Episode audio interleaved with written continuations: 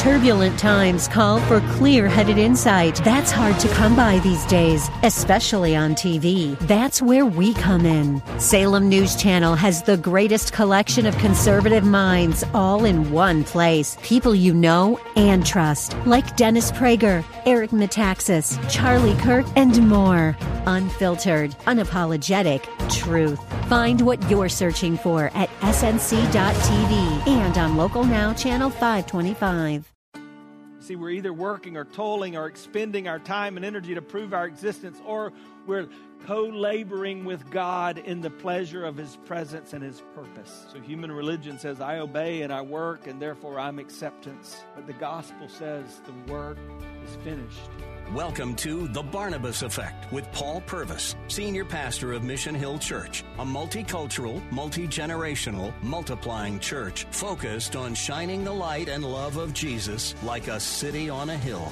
You're invited to visit any of the three locations in Temple Terrace and Tampa. For information and locations, visit missionhill.org. That's missionhill.org. Now, with today's message, here's Pastor Paul Purvis. Hey, do me a favor. Take your copy of God's Word today and turn to the very beginning. We're literally in just a moment going to start in Genesis chapter 1 and Genesis chapter 2 as I begin this series that I'm simply calling Rest. I need to begin with a confession. I, don't know. There's been another time in in 30 years of ministry where in the preparation for a message, I've been so overwhelmed with the conviction of the Holy Spirit of God. I, think this is an area that I need God's voice in my life.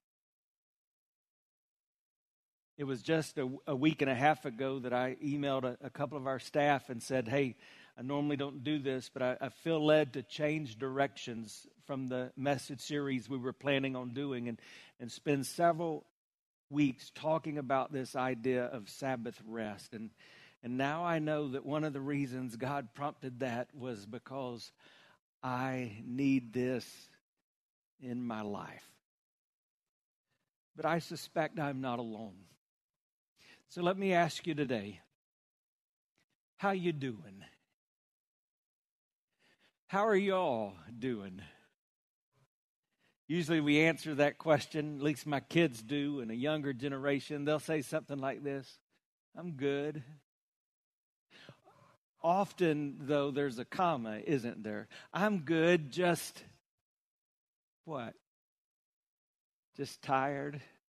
I'm good, just what? Busy? I, I rarely ask that question and hear somebody say, I'm good, just bored. Or, or I'm good, just trying to figure out what to do with all this extra time on my hands. I'm good just navigating all this margin that I have in my life in every area. No, the truth is, as someone has said, we are pathologically busy. We've got more technology, more at our fingertips than ever in human history, and yet all that we have has just seemed to make us do more. We chase our careers, we chase our children, we end up chasing our tails, going from one thing to the next. We never stop. And this lifestyle is causing all kinds of harm. The truth is, 40% of Americans are more anxious than this time last year, they would say. Suicide, depression, overall restlessness is at an all time high. It's a damaging reality. We're hurting ourselves physically, emotionally, mentally, and yes, for those of us that would gather around the Word of God, we're even causing spiritual damage. And you don't have to be a psychologist to see this.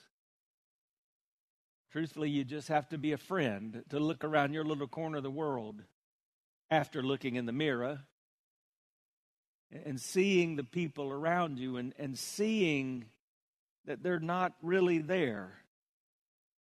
You see, this is where we understand that the enemy has come to steal, kill, and destroy, but the enemy doesn't have to destroy most of us. For most of us, it will not be immorality or some unethical behavior that derails us. Because for most of us, all the enemy needs to do is to distract us. Man, are we distracted. Corrie ten Boom, that great Christian lady, said, If the devil can't make you sin, he'll just make you busy. John Ortberg, pastor, the author, said, For many of us, the great danger is not that we will renounce our faith, it is that we would become so distracted and rushed and preoccupied that we'll settle for a mediocre version of it. We'll just skim our lives rather than actually living them. A couple of years ago, a, a pastor from Portland named John Mark Comer wrote this book, The Ruthless Elimination of Hurry. I would recommend this to you, and I'll be drawing from this over the next several weeks just to look at how we're living our lives and how we've become obsessed with this idea of busyness. But all you need to do is not look in a book. You can just look in the palm of your hand where most of the time you'll find your what? Your iPhone. Unless you're one of those weird Android users. Did you know that in a recent study, it was found out that iPhone users touch their phones 2,716 times every day? We're on the phone in some way 2.5 hours a day. On average, that's 76 different sessions. By the way, millennials and younger, studies show, are twice that amount. As a result, this has changed us. All you have to do is look at children and grandchildren today. In the year 2000, the average attention span for an individual was 12 seconds. You know what it is today? Eight seconds. By the way, you know what it is for a goldfish? Nine seconds. We have less of an attention span than a goldfish. and I wonder why I don't get more amens on the sermon. We're distracted. We're busy. We're tired. And we put that up against this reality, these words of Jesus Come to me, all you who are weary and burdened, and I will give you rest. The Bible says that when we come to Jesus with our burdens, with our weariness, He will give us rest. It doesn't say He might give us rest or He could give us rest or if we hold our fingers a certain way, He'll give us rest or if we do this list of chores, He'll give us rest. No, He says, if you come to me, I will give you rest. Do you need rest? You find yourself saying, I'm done? I'm at the end of my rope? I'm over it.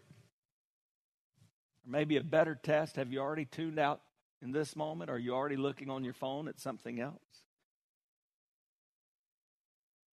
Would you say you're resting in Jesus? In the midst of this book, Comer gives us a list of words that help us maybe determine where we are. Words that speak of restfulness, like margin, or restlessness like busyness. So, which of these define you? Slowness or hurry? Quiet or noise? Deep relationships or isolation? Time alone or crowds? Delight or distraction? Enjoyment or envy?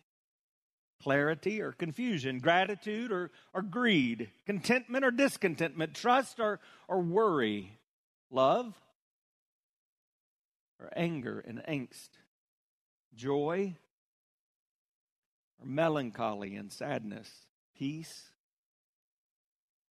or anxiety. Work as a contribution or work as a sense of accomplishment, chore to be achieved. Would you de- describe your existence as restful? If not, why? Do you like the way things are? Do you remember that definition of stupidity? Continuing to do what you've always done and expecting things to be different?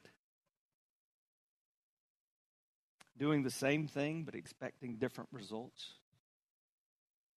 What's going to what's keeping you from rest? That soul rest, that deep rest, that rest that Jesus talked about when he said, Come to me and I will give you, let's say it together, rest. We're going to talk about that for the next several weeks.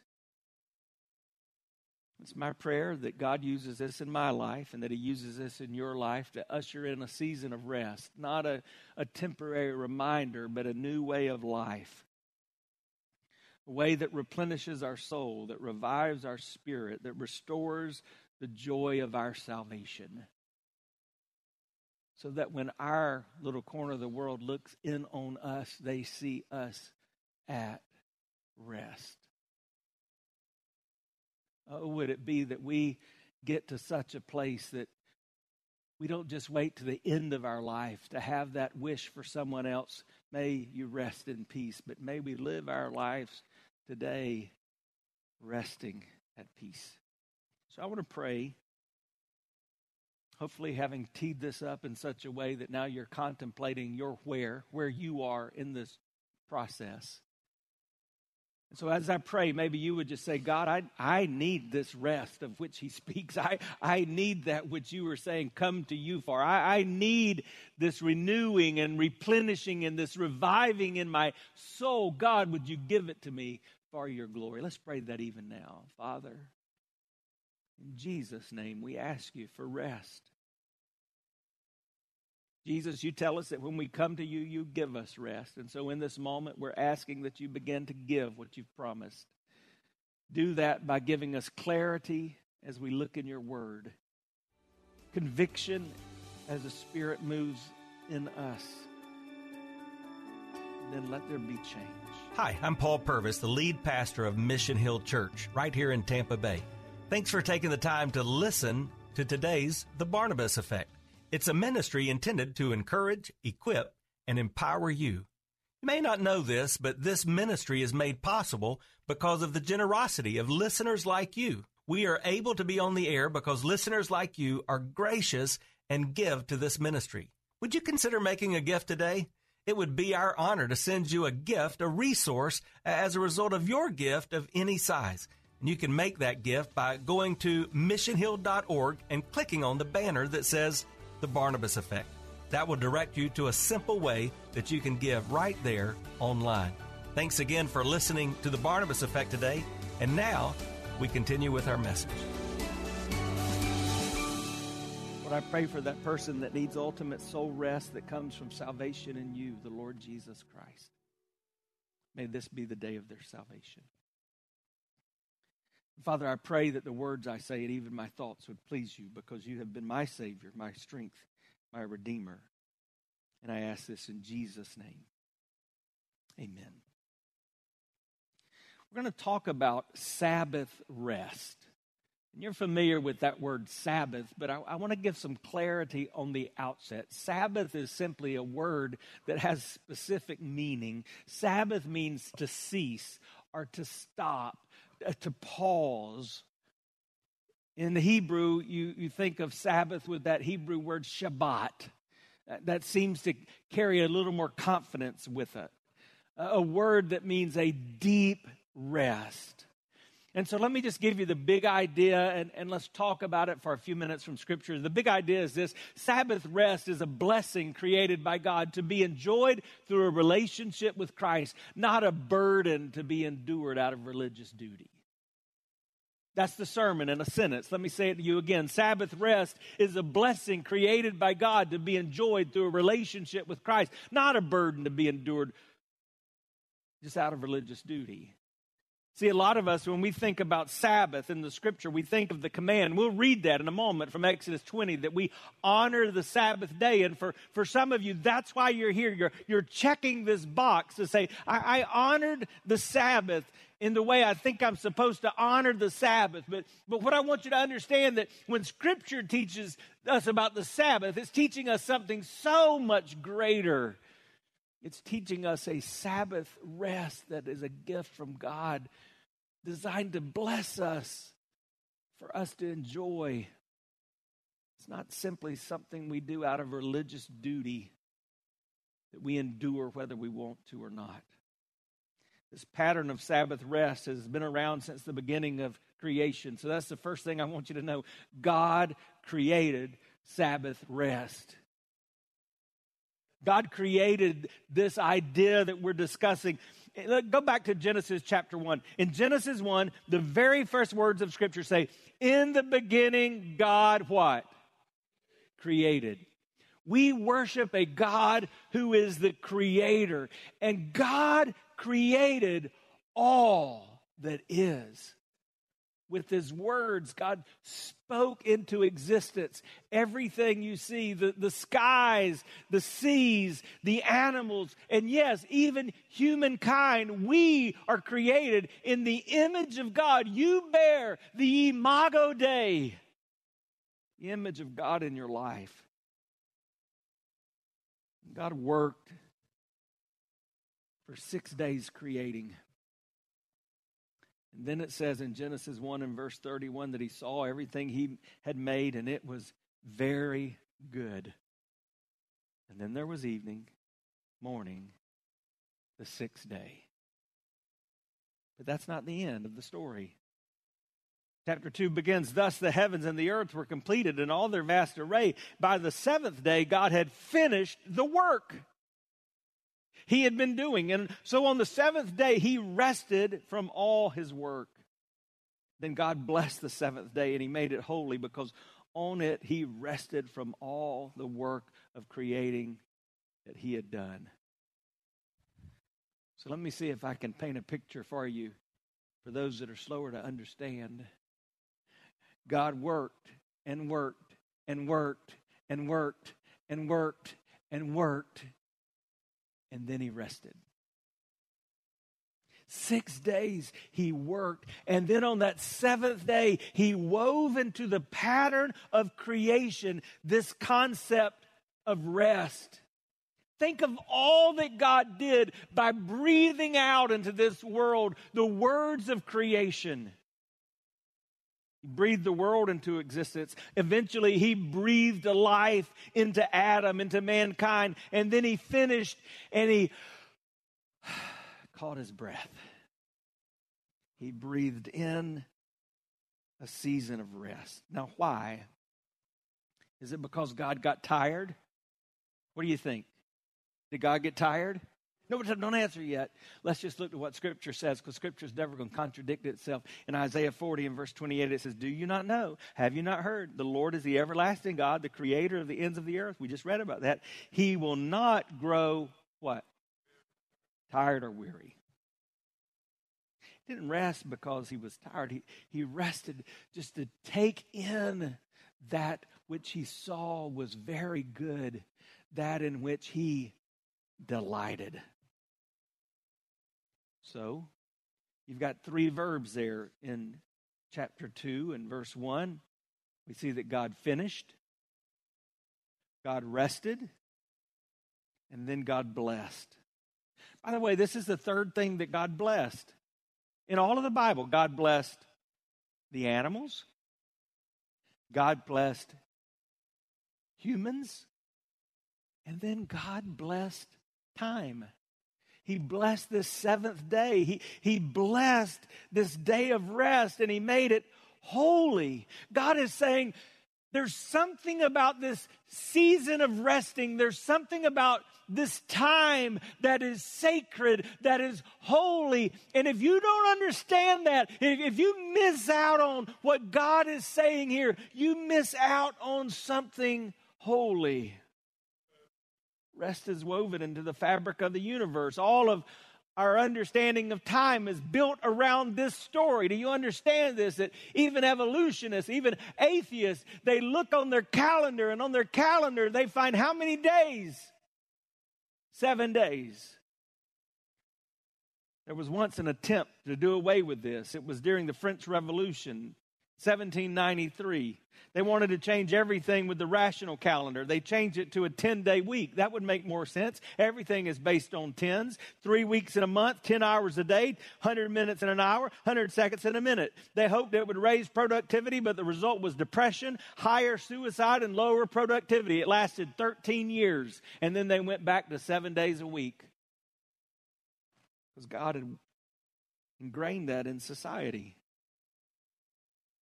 And if that is true, if, if rest is ingrained in our humanity, if it's ingrained in the universe, when, when you fail to rest, you are going against the grain.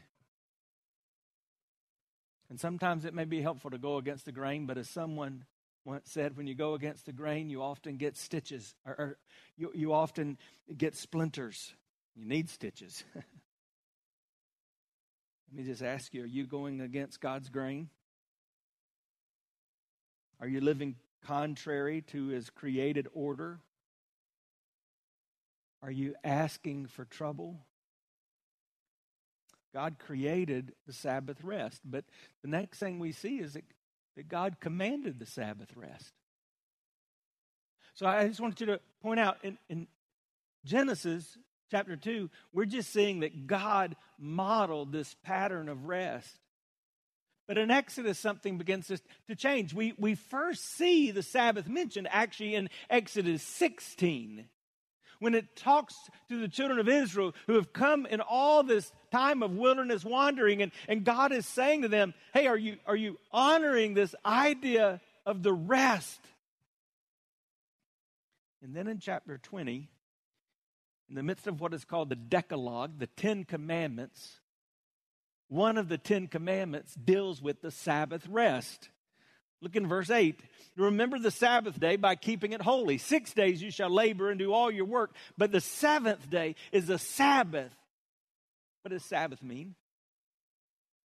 Rest. What do we say? Stop, to cease. The seventh day is a Sabbath to the Lord your God. On it you shall not do any animals nor any foreigner residing in your towns. For in six days the Lord made the heavens and the earth and the sea and all that's in them. But he rested on the seventh day. Therefore the Lord blessed the Sabbath day and made it holy. Interesting. This is the longest commandment. It's the only one that's a spiritual discipline for spiritual formation. Just think about that. Prayer. You believe we should pray? This means yes not one of the commandments. Bible study. Do you believe we, we should study God's Word? Not one of the commandments. But the Sabbath is. It's the most mentioned command in the Old Testament. But I would say it's the most overlooked of all the ten. Because I would suggest to you that we recognize if, if we were to say, hey, let's leave here and let's go hold up to 7 Eleven and kill somebody, you'd be like, whoa, Pastor, we can't do that.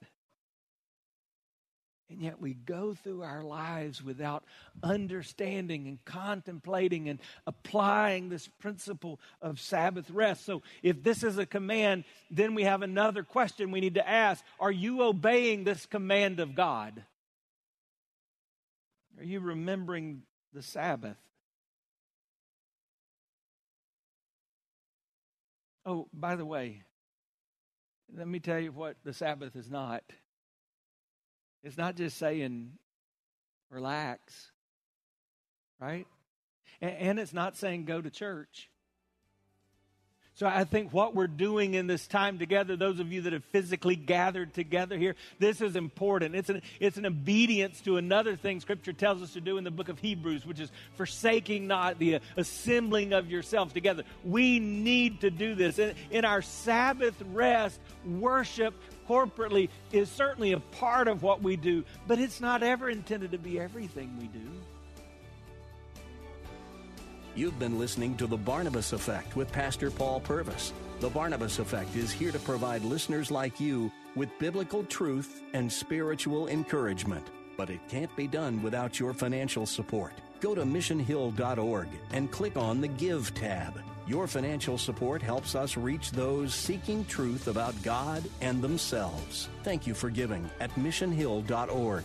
Be encouraged by The Barnabas Effect with Pastor Paul Purvis. Weekday mornings at 9 here on Faith Talk Tampa.